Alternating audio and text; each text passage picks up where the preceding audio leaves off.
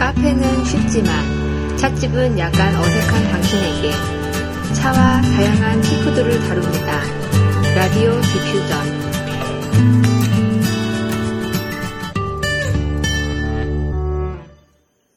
안녕하세요. 우쭈쭈입니다. 날씨가 갑자기 추워진 것 같아요. 오늘 아침 온도가 영하 2도였는데 오늘 하루 종일 온도가 10도 안까지 안 올라간다고 하더라고요. 가을이 왔나 싶었는데 벌써 겨울이 된 것 같은 그런 느낌이 듭니다. 음. 최근에 어, 저번에 제가 이야기 나눴던 거는 시를 번역했던 이야기였는데요. 어, 최근에는 그 시를 번역하면서 책을 하나 소개받게 됐어요. 음, 일본 소설인데 배를 엮다라는 제목의 소설이었고요. 사전을 만난, 만드는 사람들의 이야기입니다. 음, 사전은 말의 바다를 건너는 배다 라는 주제를 가지고 이야기가 진행이 되는 건데요.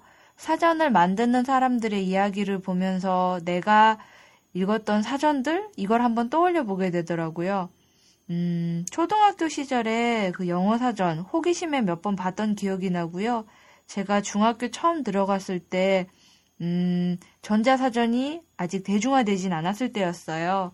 그래서 종이 사전을 봤었는데, 그때 영어 사전만 봤었지, 국어 사전을 볼 생각은 해본 적이 없었던 것 같아요. 영어 사전이나 옥편? 이런 거는 봤었는데, 국어 사전을 대체했던 거는 백과 사전이었죠. 음, 그러니까 저는 국어 사전을 가져본 적이 없는 것 같은 느낌이 드는 것 같아요. 아버지가 쓰시던 거를 봤던 기억도 나긴 하는데 하도 옛날이라서 네. 뭐 사전에 대해서 잠깐 제가 한번 떠올려 봤었고요.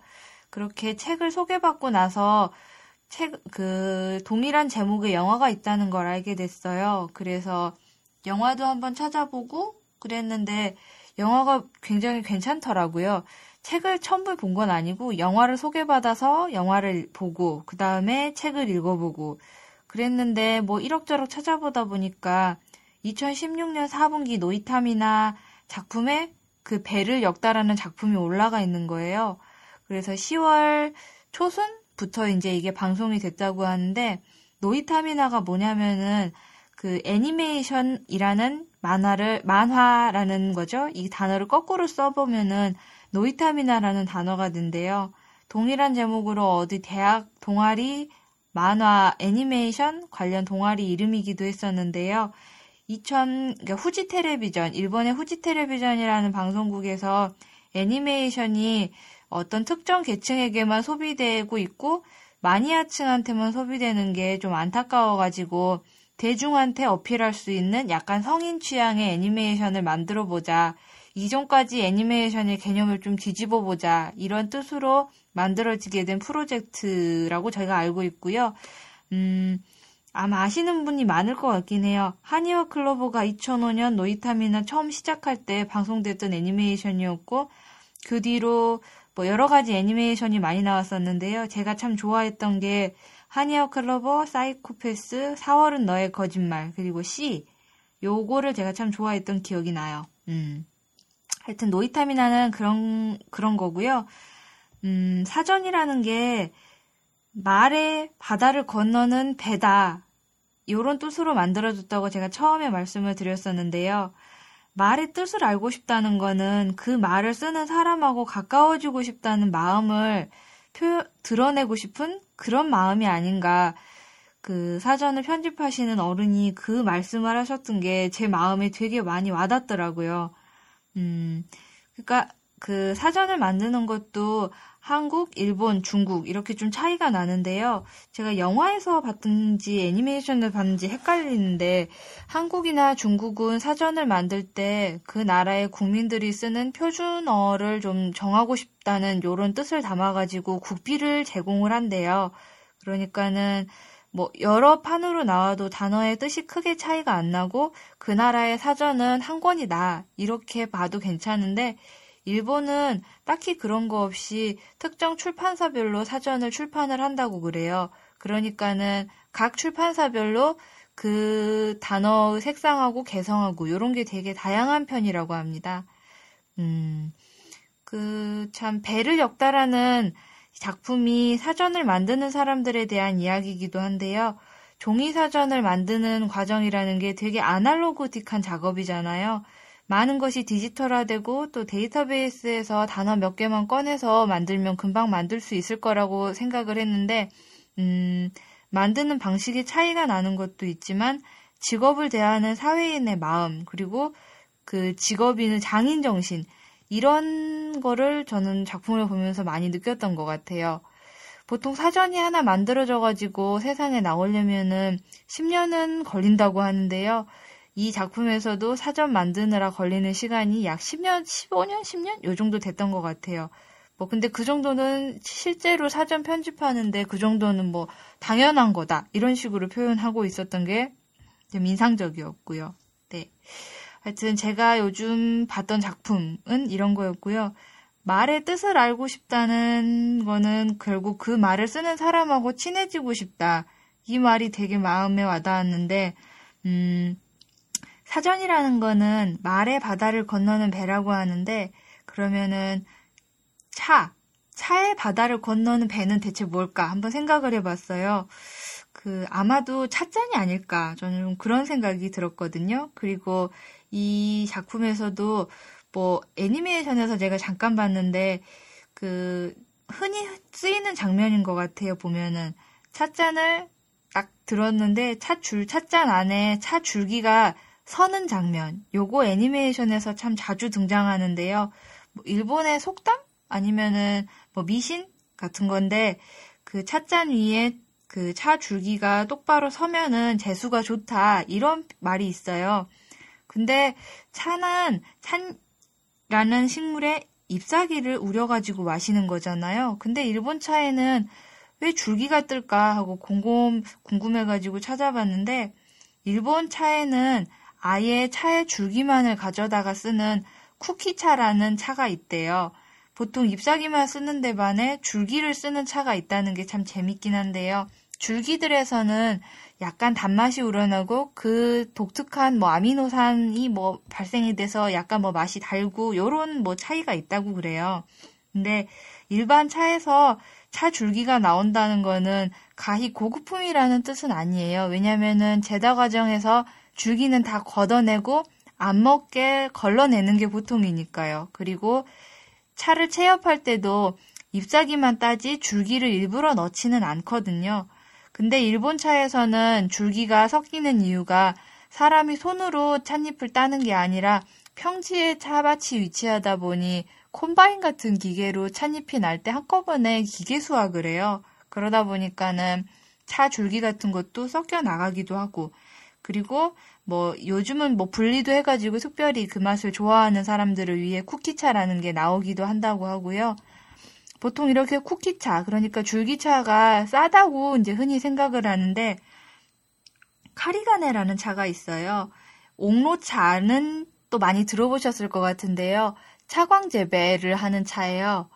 음, 햇빛을 못 받게 인삼처럼 그 차광막을 쳐놓고 완전 순하게 섬세하게 키운 차인데 그 차잎 말고 이제 그 찻잎을 딴 줄기만 골라가지고 만든 차를 카리가네라고 하고요. 요거는 뭐 고급 차고 음, 줄기차에도 비싼 값에 거래가 되고 있다고 하더라고요. 음, 근데 왜 줄기를 이렇게 뭐 뜨면은 재수가 좋다 이런 얘기가 나왔을까 한번 생각을 해봤는데 중국 차를 배우면서 제가 좀 신기한 차를 알게 됐어요. 좀 이것도 비싸고 고급 차라고 하는데 뭐뭐 은침 하고 불리는 차들이 몇 종류 있어요. 근데 이런 차들은 꼭 바늘처럼 생겼는데 이렇게 바늘처럼 서 꼿꼿하게 서 있는 차들을 가져다가 유리병에다가 유리 자사오나무, 아, 유리호, 그러니까 유리 주전자에다가 우리게 되면은 찻잎이 똑바로 서 있는 상태에서 우러나게 돼요. 그리고 이게 물에 불었다가, 그러니까 물에 뜨뜻한 물에 부는 정도에 따라서 위에 떴다가 가라앉고 뭐 이러는 모습을 보이는데요.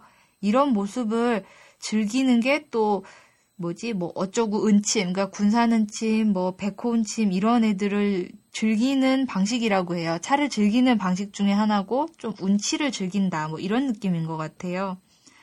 음. 차 중에 그러니까 뭐 은침 어쩌고 계열 중에 제일 비싼 거 그리고 제일 고급 차라 그러는 거는 백호은침이라는 차인데요.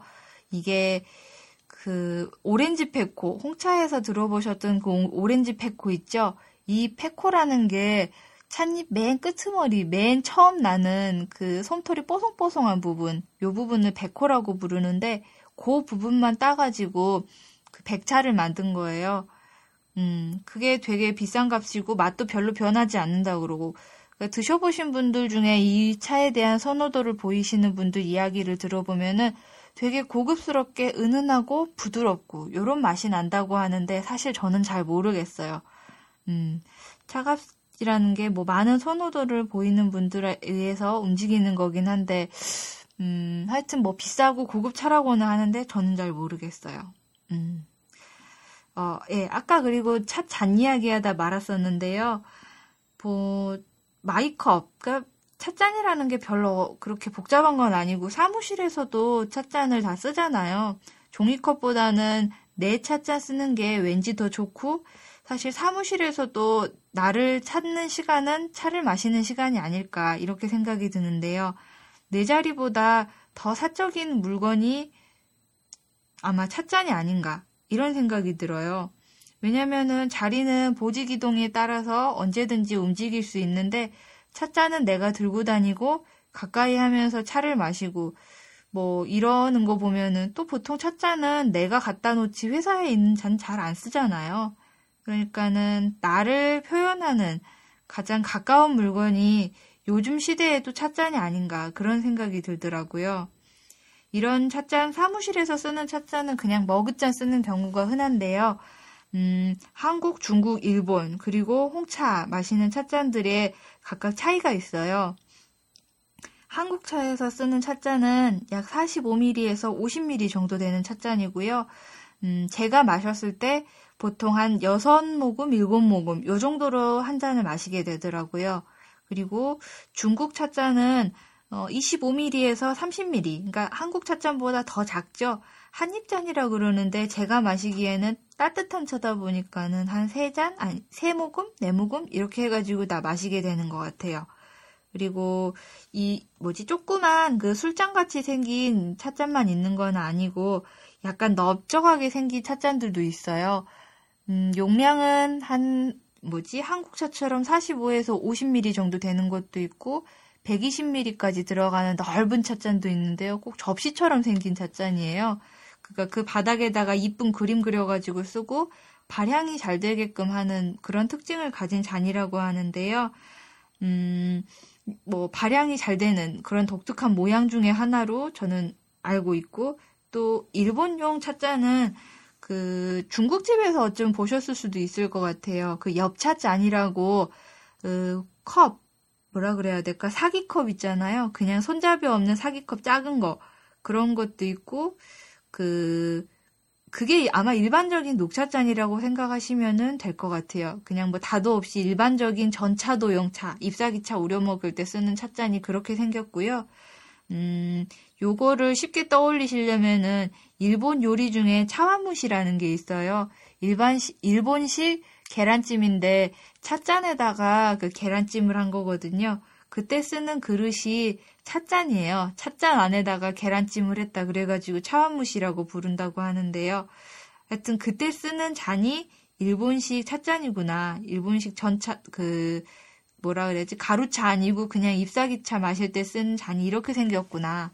네, 그렇게 생각하시면 될 것 같아요. 네, 그리고 홍차에서 쓰는 잔은 용량이 되게 커요. 150ml에서 200cc 정도 들어가고 그리고 약간 입구가 넓어가지고 향이 퍼지기 좋은 잔을 좋은 잔이라고 그래요. 음. 뭐 홍차잔 같은 경우는 정말 많은 분들이 좋아하시고 선호도를 많이 보이는 게 노리다케, 웨지우드, 마이센, 로얄 코펜하겐 요런 브랜드들의 찻잔이랑 뭐 teapot랑 요런 거를 선호하시는 분이 참 많으신 것 같더라고요. 그러니까 홍차잔이나 뭐 그 서양 세계에서 마시는 찻잔은 보통 산업자기를 위주로 하는 회사에서 나오는 잔들이 선호가 많이 되는 것 같아요. 음, 근데 반면 한국, 중국, 일본에서 사용하는 찻잔들, 그러니까는 그런 잔들은 뭐 산업 자기들보다 그건 너무 흔해서 그런지 선호도를 딱히 보이는 게 없는 것 같고 유명 도예가가 만든 작품들 그런 작품을 자기 잔으로 쓰는 경우가 많은 것 같아요. 아니면 뭐 내가 만들어 쓰든가 도대체 가격을 매길 수가 없는 정말 싸고 저렴한 게 뭐 50ml, 60ml 들어가는 그런 찻잔이 작가 이름 붙고 뭐 하여튼 예술 작품의 하나로 찻잔을 대하는 것 같은데 5, 60만 원은 우습더라고요. 저는 잘 모르겠어요. 뭐 그 나름의 매력을 느끼시는 분들이 있으시니까는 팔리겠죠. 음. 그리고 영국 찻잔은 잠깐 얘기하다 말았는데 그 뭐지 노리다케라는 브랜드에서 나오는 홍차잔이 그 젊은 아가씨들한테 되게 인기가 많아요. 제 나이 또래에 인기가 많다고 해야지 맞을 것 같은데, 음, 되게 많이 쓰이는 게, 이, 들어보고 한번 검색해 보시면, 아, 이게 그 잔이구나 하고 아실 거예요. 노리다케 하나사라사, 노리다케 큐티로즈, 노리다케 젠플라워. 요런 애들이 그 아주 오래 전부터 지금까지도 계속 인기 있게 오래도록 팔리고 있어요. 근데 가격은 참 비싸더라고요. 백화점에서 찻잔 받침하고 찻잔만 구매를 하려고 봤는데 그 두 개 해가지고 45,000원이라는 거예요. 거기다가 이제 티포트까지 하면은 15만 원은 우습죠. 네. 그냥 이쁘기는 한데 가지고 있다가 깨뜨려 먹을 것 같아가지고 그냥 백화점 가서 만져보고 눈으로 구경만 하고 저는 요런 식으로 즐기고 있습니다. 제가 사용하는 닭이는 정말 저렴한 거예요. 나중에 이건 알려드리도록 하고. 일단 뭐 차의 바다를 건너기 위해서 찻잔을 음, 사랑하고 사용하고 뭐 이렇게 되는데요. 사실 차를 많이 안 마시더라도 티웨어는 수집하고 싶은 분들이 되게 많으신 것 같아요. 차를 마시기보다는 그러니까 뭐 마시다 보면은 바리에이션이 되게 여러 방향으로 자기 취미 자기만의 취미 영역이 만들어지는데 도자기로 이제 턴이 덜어 넘어가게 되면은 통장이 탈탈 털리게 되는 이런 부작용이 있기도 해요. 도자기 좋아하시는 어머님들이나 언니들이나 정말 그릇장에 얼마 쓰지도 않는데 쟁여놓으면서 뿌듯해 하시는 이런 경우들 있잖아요. 그게 어떤 느낌인지는 알 것 같아요. 음, 옛날에는 대체 왜 저러나 쓸 그릇만 있으면 되지 했는데 그 어떤 느낌인지는 알 것 같은데 그 요즘 같은 시대에 이사 자주 가야 되고 뭐 공간 부족한 제 신세를 알기 때문에 아 저런 세계도 있구나 저기에 매력을 어째서 가지는구나 그런 거를 이제 몇 오래도록 참아시고 하다 보니까 좀 알게 된 것 같아요. 음. 말의 세계를 건너는 배가 사전이라고 하는데 참 이것도 해보면 재밌을 것 같아요. 종이 사전이 없긴 한데 뭐 집에다가 놔두고 아침에 그 사전을 아무데나 딱 펴가지고 쭉쭉쭉 읽어내려다가 가다 보면은 마음에 드는 키워드가 하나 얻을 수 있잖아요. 그 키워드 하나를 가지고 하루를 살아가는 느낌. 그거 참 재미있을 것 같은 생각이 들어요.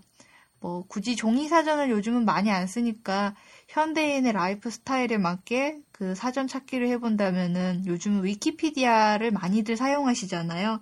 그리고 위키피디아 사이트 맨 처음 들어가 보면은 오늘의 뭐뭐뭐 하는 그 표제 단어들의 설명 읽어보는 거. 그것만 해도 지식의 폭도 넓어지고 또 하루를 살아가는 키워드를 얻을 수 있게 되기도 하고 참 그런 것 같아요. 하루하루가 좀 의미 있게 살고 싶다면은 그런 키워드를 발견하는 거. 그러기 위한 노력을 하는 거. 이게 좀 삶을 의미 있게 만들어주는 좀 뭐랄까 노력 같다는 기분이 들고요. 예전에 제가 차 마시는 게 일상적인 사치를 찾아서 일부러 하는 거라 그랬는데 그런 행위도 중요하다만 하루를 의미 있게 살려면은 단어를 좀 의미를 새로이 생각해 보는 거 이런 게 좀 하루를 풍요롭게 만들어 주는 게 아닐까 그런 생각을 좀 해봤습니다. 네, 오늘 이야기는 또 여기까지 나누기로 하고요. 다음 시간에도 영양가 있는 재밌는 이야기를 또 만나볼 수 있었으면 좋겠습니다. 감사합니다.